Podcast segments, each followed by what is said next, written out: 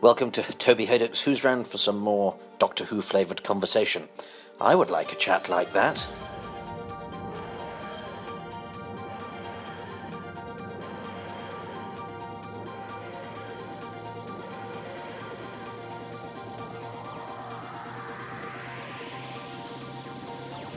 Three, two, one. It's another one of those Skype calls. I'm again beholden to somebody on the other side of the world for taking part in my silly project. And uh, as I get towards the end, I've, I've only got a handful of stories left to go. And this lady worked on uh, uh, three of the ones I have outstanding. So I'm going to ask her to tell me who she is and why I'm talking to her about Doctor Who. Ah, well, um, my name's Alexandra Tynan, and at one time I was called Sandra Reid.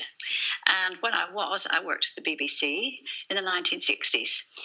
And during that time, I was, I realised now, fortunate enough to be rostered on to work on Doctor Who. Although at the time I didn't see that as as a benefit at all. I didn't want to do it, but in those days when you were on staff, you you did as you were told. And um, I had shared an office. I was sharing an office with Daphne Dare, who was a very talented designer and working on Doctor Who at the time. And I used to say to her, "Golly, I'm so glad I don't work on that show. It must be a nightmare." um, famous last words.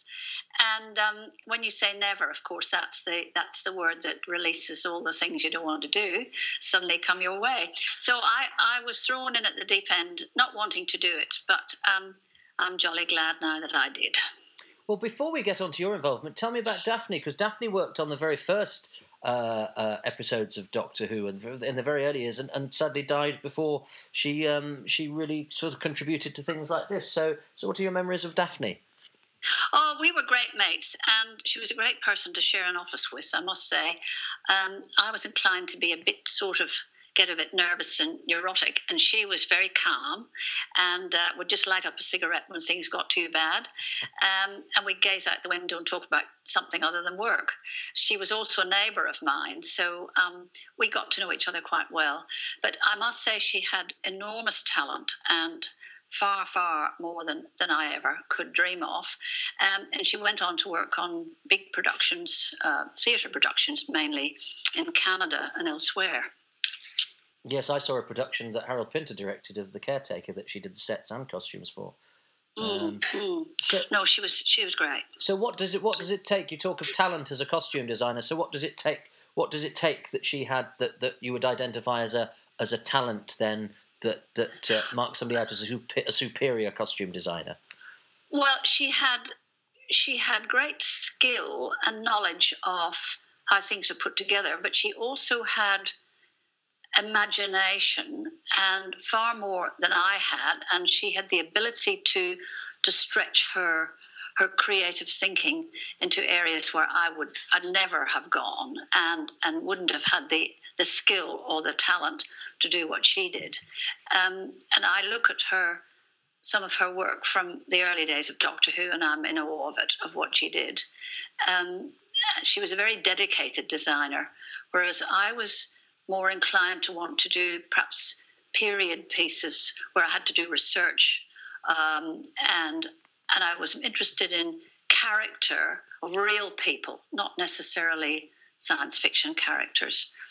So, and I, at that time, um, I had really no interest in science fiction at all. But um, later that changed, I'm happy to say. Uh, but I, I just all I can say is that I never had the skills that Daphne had, and they were inherent in her personality and in her in her creativity. Well, I mean, you came to Doctor Who. Interestingly, you talk, talk about um, having um, initially not been sort of drawn to science fiction. But what I love about the Tenth Planet, um, which was set in the far-flung future of 1986, um, but the beauty is I think other costume designers might have said, "Oh well, it's in the far, far-flung future. Let's dress everyone in silver and funny hats." And actually, the beauty, I think, what makes roots the tenth planet in reality is that the characters are dressed for work pretty much as they would have been actually in 1986. In that it's you know um, formal. The the, the the, the scientists, you know, David Dodimead has a has a shirt and tie. You know, there's there's yes. no attempt to future it up, and I think that means that the tenth planet looks very plausible. putting together the Cybermen was was um, oh, funny thing to do. It was just people have said to me since oh, what was the what what was the great creative mode and what was the whole theory behind it? What was this? Uh, well, I'd had a, a, long conversation with Dr. Kit Pedler, who, as you know, wrote that series and and was the really the creator or the idea of the Cybermen, because we had never at that stage. We didn't know the word cybernetics. We didn't know that body parts are going, were going to be replaced by pieces of steel or whatever. Um, so it was a very new new idea. And he he sat down and chatted to me and talked me through the whole thing and the whole idea and and what his ideas were about the cybermen and how they once had been human. Um, but they had managed to extend their lifespan by replacing their body parts. But in doing so they were losing their souls. And um, so, so that was a great help in a sense. And then, of course, there was a deadline, and it was a case of of handing in a drawing at a meeting to say, this is what I feel the Cybermen might look like. And so I had to beat the clock and put something on paper. So I was forced into that. And I still have the design, the original design, and I look at it and I think, I can remember the day I sat and did it in the office, and I thought, oh dear, I'm sure this is not going to be very good. and we had very little money to to um, to create the whole thing anyway, so it was done on a shoestring budget. Um, when we came to do Mark II, then of course there was more money, and, and uh, because we'd suddenly found that the Cybermen were were uh, accepted or being accepted by the public. So yes, because their, their second appearance wasn't that much later, and yet. Uh, and they'd been and they'd been successful, but you went for a, a complete overhaul and you sort of sleeked them up a bit. So what was the what was the thinking behind yes. that? Well, it was just It was also to make them um, more comfortable to wear, although I, I doubt if they wear, because the first lot that I did had a kind of plastic over uh, sheath of over the over the jersey that was underneath. And and of course i never thought it through properly that these poor guys once they got into their costumes under hot lights were were literally going to lose weight. Mm. so they were ideal slimming suits you know. Um, but happily, the actors who were wearing them were very amenable and very patient. And um, and if something fell apart, we put it back together with a bit of sellotape, you know, and a safety pin. It was. I mean, it was heady times that you were there because you've got you you you have the introduction and subsequent very quick redesign of the Cybermen that you oversee. But let's not forget your first story also saw the, the exit of William Hartnell and the, the entrance of Patrick Troughton. So you, yes. were, you were involved in yes. Patrick Troughton's um, costume decisions? Yes, I was. Um, there were several of us involved in that. There was um, uh, Sidney Levy, the head of drama. I think that's the right name. Sidney Newman. Newman, sorry, why did I say Levy? Never mind. We, yes, Sidney Newman. My apologies. Um, Innes Lloyd, who was the producer, uh, Patrick, and myself. And they had said to me beforehand that they were thinking of Patrick as a kind of, oh, cosmic hobo. So that he had to have a sort of feeling of of clothes that were very well worn in and perhaps second hand or whatever. So I, I collected a whole lot of stuff together and we, we took it down to a basement dressing room in the BBC, and we tried on all sorts of different things on on Patrick. And there was an essence that it had to have a, an echo of doc, the first Doctor. So that that was a good starting point. And and then by the end of the, the afternoon, we had picked things from wardrobe stock and we're going to add a few extra bits and pieces and and it was a fairly painless exercise and and, and an enjoyable one and Patrick was great fun, of course. So, and he had to put his input. It was very important, as it is with all actors, that they they they they let you know how they are thinking that a character should be too. So um, so that's how it was done. And do you have any memories of William Hartnell? Because um, it must have been quite a big big big. Um, big moment for him to be, you know, leaving his mm. his his sort of final big role, really. Well, it was. It was sad for him um, because he was leaving because of his poor health, and um, and I think Patrick treated the whole transformation and the day that it was done in the studio with great sensitivity and care because he realized that Bill was leaving not under a cloud exactly, but under rather sad circumstances. So he treated Bill with great respect. But it was rather lovely because when the two of them came into the studio to do the changeover on camera, there were just a few of us standing around, and, and Patrick walked in and said, Who's who? to sort of lighten the atmosphere. And, um, and so it was done, and it was done very easily and, and, uh, and very simply. Um, but I only worked with I only worked on the last three episodes of Bill's um, uh, acting there, and he was um, a bit jittery, a bit. Uh, I mean, he didn't know me, and I really didn't know him. So, mm-hmm. but we managed to to to be nice to one another, and um, and again, it was a sad time because the program had been so successful, and a lot of the viewers, the young viewers, were going to miss him terribly. Yeah, so Patrick Troughton strides on in his first story, Power of the Daleks, with a massive stovepipe hat. Uh, yes. And which which didn't last for long. No, that's right. it didn't. it was a bit of a nuisance, but but you know you have to try these things, and and it's not a bad thing for in, in a program that's going to last for quite a while to see those kind of changes, and you know, yeah. Well, he has a because I've, I've, watched all the episodes in order a couple of years ago, and I hadn't realised until I did that that he has a thing in those first few stories where he has a catchphrase where he says, "I would like a hat like that," and keeps picking up different hats. So um, yeah, oh, yes, I suppose he did. I can't remember that, but yes, thank you for reminding me. It was a long time ago. And and, um, and do you yeah, remember? Do you remember the different directors that you worked with? So Derek Martinus did Tenth Planet, and then Christopher yes. Barry did Power of the Daleks. Um, yes. Did, did, did, did, directors have differing input depending on who they were?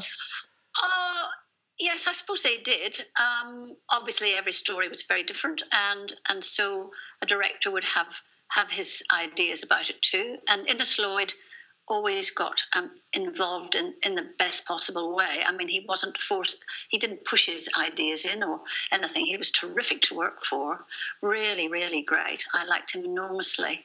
And um, I think one of the most, I, I, I actually got sick uh, through my year on the show and had to leave for a while. And when I came back, we were doing um, the Tomb of the Cybermen. And there was that marvelous scene in it where they all come to life. You know, they're in those kind of pod things. Mm. Do you remember that? Yeah, absolutely. It's a classic. And I was in the Ealing Film Studios that day when they were doing it, and it was abs- I will never forget it. It was absolutely amazing. And I think they only had to do one take, but it was just it was just terrific, and it was quite spine chilling. And it was the first time that I really felt scared by the Cybermen. Um, and that was uh, Morris Barry. Morris Barry, yeah. Direct, he directed that, and then I met him years later and he, he said how um, that he remembered how pleased he was with that particular um, story, and, and he'd always thought it was one of the best ones that, that he'd done on Doctor Who. So that was nice to know. Oh, it's it's much loved Tomb of the Cybermen, yes. Well, as is as is Patrick Troughton's first story, which is now sadly lost, Power of the Daleks. So I guess mm. I guess you wouldn't have had much to do with the Daleks, but you would have been dressing um, Patrick and um, Bernard Archer and Robert James and all of those humans. Oh yes, all, all those people, yes, and and and Ben and Polly, and uh, yeah, so so that was fun. It was really I really loved the one that we did with um, Marius Goring. Oh um, yes, Evil of the Daleks. That, yes, that was set in Victorian times, uh, and that was a, that was a terrific one to work on. I really enjoyed that. And I don't know what memories you have of um, uh, the fish people of Atlantis in the Underwater Menace. yes. yes. um, yes, the fish people. Well, they, they crop up a lot in, in, in my work on sort of Doctor Who connected things because I still have the designs. And I don't know whether you've seen Marcus Hearn's new book. Have you? I haven't. Um, no, I haven't just yet. been published. It's absolutely stunning, and it's 50 years of Doctor Who. It's called Doctor Who: The Vault, um, and it's the most beautifully produced book. But I'm happy to say some of my designs have been reproduced in it, which is a great honour. Um, and um, I mean, uh, this is a bit. I'm doing a bit of, of kind of commercial work here, but That's but it's fine. a beautiful book. So try and get try and get hold of it and have a look because it's superb. Mm, Yeah, he knows what he's doing. Anyway, the fish people, the fish people will feature in that, and um, that was very funny when I look back on it now because it was in the days before, before body hudding lycra, and we had all these people dressed up supposedly as fish people in the in the tank at Ealing, and the weight of the water in their costumes um, as they dragged themselves out of the pool. You know, the crutch of the costume would be sagging down around their knees somewhere. Um, and, and we'd have to rush around and kind of wring them out. it was. Um, it, it's one. It's one story that a lot of people remember, actually, and I think it's a great pity it hadn't been shot in color, because it did look really, really good in color. Mm. And do you do you, did you have a problem because that came immediately after um, the Highlanders, which came immediately after Power of the Daleks. So you've got a future and then a past and then a future again. With the past, did you enjoy? Did you prefer immersing yourself in research and getting that right, or do you prefer the blank Yes. slate of the future? No, I, at that stage of my life, I, well, I still, I still would do. I prefer doing period pieces that that require research because that's that's you know history is one of my interests. So, so it's it's fun to do and and very enlightening as well, I guess. But um, yeah, it gives an extra dimension to the whole thing. Mm. Well, uh, well. Speaking of that, then, in terms of your your influence, how you got what what what made you um, become a costume designer? What was your background, and how did you get to be at the BBC in nineteen in the mid nineteen sixties, working on Doctor Oh. What was the path to there? Well, I I went to Belfast College of Art for four years, and I majored in fashion and sub-majored in textile design, as well as doing a complete art training. Um, and I wanted to go into fashion journalism, um, illustrating and writing about fashion. That was my my thought when I moved to London from Belfast um, as quickly as possible. I have to say, and. Um, uh, I trotted around various interviews and things trying to get work and, and couldn't get anything and realized I can forget about being doing any journalism stuff. Um, and then I met a, a friend who had been at Belfast College of Art and had gone to London to, to do stage design. And he said to me, Why don't you bring your folio to um, to college and let them and, and, I'll arrange for you to see one of the, the, the, lecturers and you can have a chat to him, which I did. And while I was chatting to this lecturer, and he was saying to me, Why don't you do costume design? And I didn't really know anything about it at all. It was a whole different world that I hadn't even heard about, really. Um, and while I was talking to him, um, two people who were hiring staff for Chichester Festival Theatre in its second year and second season came in and I was talking to them and I got hired on the spot as um, as a um, um, a costume maker for the season second season at Chichester. So that was the first one. Then I went on and did some other contract work for different places, including Glyndebourne, which I in fact worked at over a period on and off over a period of 40 something years and ended up not all that long ago being head of, of costume there. But um, anyway to get back to the early days while i was working at Glyndebourne in early 64 they advertised for costume designers um, because they were enlarging the department at the bbc due to bbc two coming in. So i had an interview and very fortunately, um, I got a job at the BBC. So that's how I happened to be there, and I joined them in 1964, and I was there until 1968. And what what what, what were the were the highlights out, outside of Doctor Who? Any productions you particularly you remember with particular affection? Oh well, in those days when you were on staff, you were rostered onto programs, and you, as I said before, you didn't have any choice as to what Mm. you did. But you you worked on drama productions, you worked on light entertainment, children's programs, quiz programs, all sorts of different things. It was the most marvelous place to to be. And I was only in my my early to mid 20s. And it was the best place to train, I think, in the world in costume for television and film. And it was a very exciting place in the 60s because they were bringing in all these young writers and directors and and and the word nasty word budget hadn't quite started to stain things the way it did later on. Um, but it was it was very it was just wonderful. It was buoyant. It was terrific. It was creative and I will be eternally grateful that I had that training over the four years that I worked for the BBC. I look back on BBC, the BBC with huge affection and, and with um, thanks for what they did unwittingly, probably for me. So.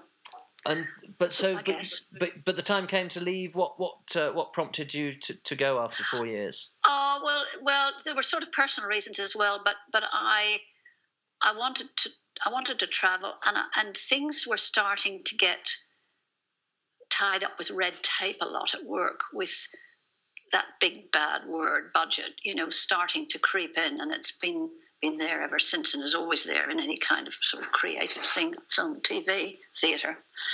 Um, but I um, I wanted to just get away, and so I um, I decided to come to Australia and came out as a 10 pound pom wow. to a very different world, a very different world. Yes. Um, but I did, I did eventually do more costume work out here. Um, but I got involved in a lot of other things, corporate work and education, and and then went back to, to work in Britain between 2000 and 2006. Uh, so, and you've always been very kind in, in sort of keeping up your ties with Doctor Who. I've seen interviews with you, and you know the Australian fans have spoken to you, and, and you've you've let us all you've let us all see your costume designs. So so so Doctor Who something that that that you're. I mean, was it something that was that surprised you that people would track you down and talk to you and and have this interest? Oh. Sorry. Oh yeah, absolutely. It was actually in the eighties that I got tracked down by David Banks, who was writing a book about Cybermen. Mm. And he'd heard that I'd moved to Australia, and he tracked me down through the ABC, who I happened to be doing some work for at the time. Um, and that kicked the whole thing off again. And so I've been to conventions in the UK and Australia. I've been to the, the New York Doctor Who Club, which was terrific fun. And um, you know, I'm always I love to go to conventions, and just because it's so nice to mix with the young young people, and and and it's they're always a lot of fun. And I also meet up with people I haven't seen in years, so um, it's it's a great joy and a great pleasure to be involved in it. But I am I just feel sometimes I think fancy being involved in a program with such a history and and how it has affected the lives of, of three different generations, I suppose. Because when I was back in the UK, Doctor Who sprang to life again, and um, we used to sometimes watch it in my office um, if I was working late. And it was just that lovely thing of I remember reading in the paper that it was a program where three generations in one family could sit down and watch the show together. And there is so little of that sort of thing on, on television these days. Um, and it was grandparents, parents, and children all coming together to watch these great stories. It's lovely. And can, can you understand the appeal of the show? Oh, yes, I can. I mean, obviously, now there's a lot of money available to do all kinds of incredible things. Um, sometimes I feel in the later these later stories that it all gets a bit convoluted and a bit and I'm I have to watch that 15 minute thing afterwards that tells you how the program was meant. Oh, so that's what they were doing. okay, right, I understand now.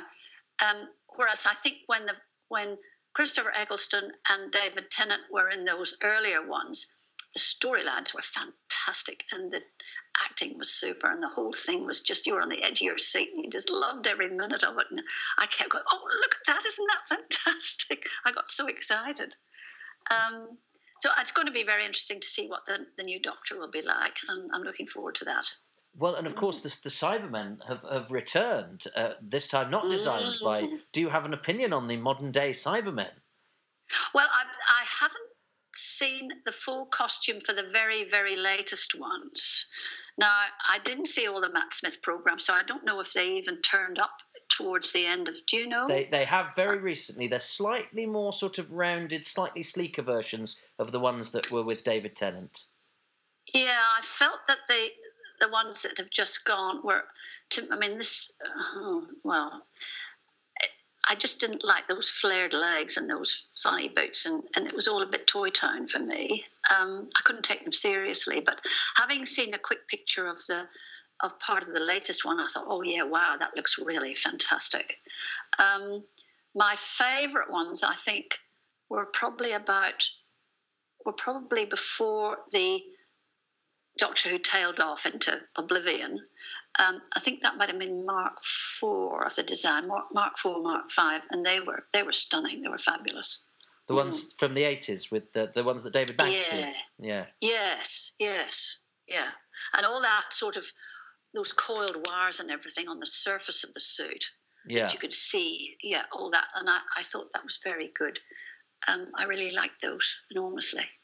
Um, but it, it's sort of it's interesting to see how somebody takes your original concept and then puts their own mark on it, which is the way it should be, of course. But it um, must be nice for you that the silhouette remains the same, the the the, the handles and the Oh, chest unit and all of that. You know that it's still recognisably your your design.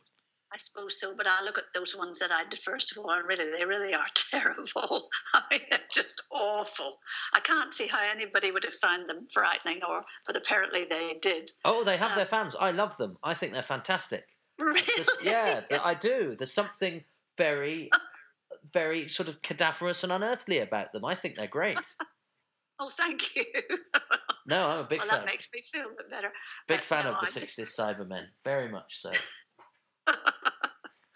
Um, so well, look, I'm I'm about to exceed my time. So, but I would, I would, um, I'm talking to you on Australia. So you you you alluded to the fact that you'd gone out. Was was was that a whim? What what had driven you to to go there? And and have, do you miss do you miss the UK or do you consider Australia oh, do home? I ever? Oh, Yeah. yes.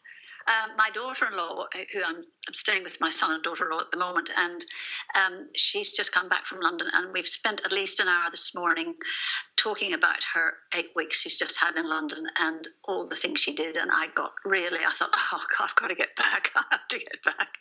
I don't quite kiss the ground when I get off the plane at Heathrow, but it's the next best thing. Um, I mean, I just, it's my soul country. I love England dearly. And, um, you know, I'm going to try to get back next year if I can and spend a bit more time there. But it is a great place. It's lovely. And it can never be replaced by any other country in the world for me. So the last question. After after I say thank you very much for joining me, and I'm really grateful that you, you allowed me to sort of bat bat and forth availability back. um, uh, is is Doctor Who is fifty this year? What is your message to those Doctor Who fans listening, celebrating Doctor Who's fiftieth anniversary? Well, um, for those of us who've been around for a long time, hooray, hip hooray, didn't we have a great time? Aren't we fortunate? Um, to those who are fairly new to it, keep watching, encourage uh, the BBC to keep doing it and to keep making it fresh. That's the important thing, not to let it get stale.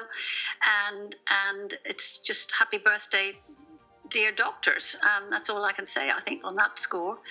And um, and thank you very much for having me. This is this is my first time on Skype, and thank you for treating me so gently. Oh, bless you. Well, no, thank you, because I know when I first contacted you, you said you you you, you weren't particularly confident about doing Skype. So I'm really grateful that you dug deep and did it. it's a pleasure. Very nice. I've enjoyed myself very much. Thank you. Oh, bless you. Well, thank you. Well, um, Alexandra Tynan, Sandra Reid, uh, thank you very much for your time. My So that- pleasure. So yeah, that's the well. Thank you for that. That's brilliant. Uh, Okay, I Toby. hope that was okay for you. My thanks to Alexandra and to John Richards for putting us in touch. Thank you, John. Alexandra's charity is the Campaign to Protect Rural England, which is www.cpre.org.uk. cpre.org.uk. There's a preview of uh, some more behind the scenes delving of a Pertwee and Tom Baker flavour from a man who's done a lot on British television uh, in the next Who's Round. Until then, uh, keep watching the skies. Take care. Bye bye. I mean, he, he, he actually became a, a friend. In fact, that, that drawing in the corner there of my wife mm-hmm. was done by Patrick Troughton. Oh, extraordinary. Um, because Maureen worked with him as a, as an act, you know, they worked together. And uh, it was while he was in hospital, um, she went to visit him. And he, he was bored in, while he was in hospital, and he took up drawing. Wow. And um, and he, he did that, uh, that pencil drawing of her and gave it to her.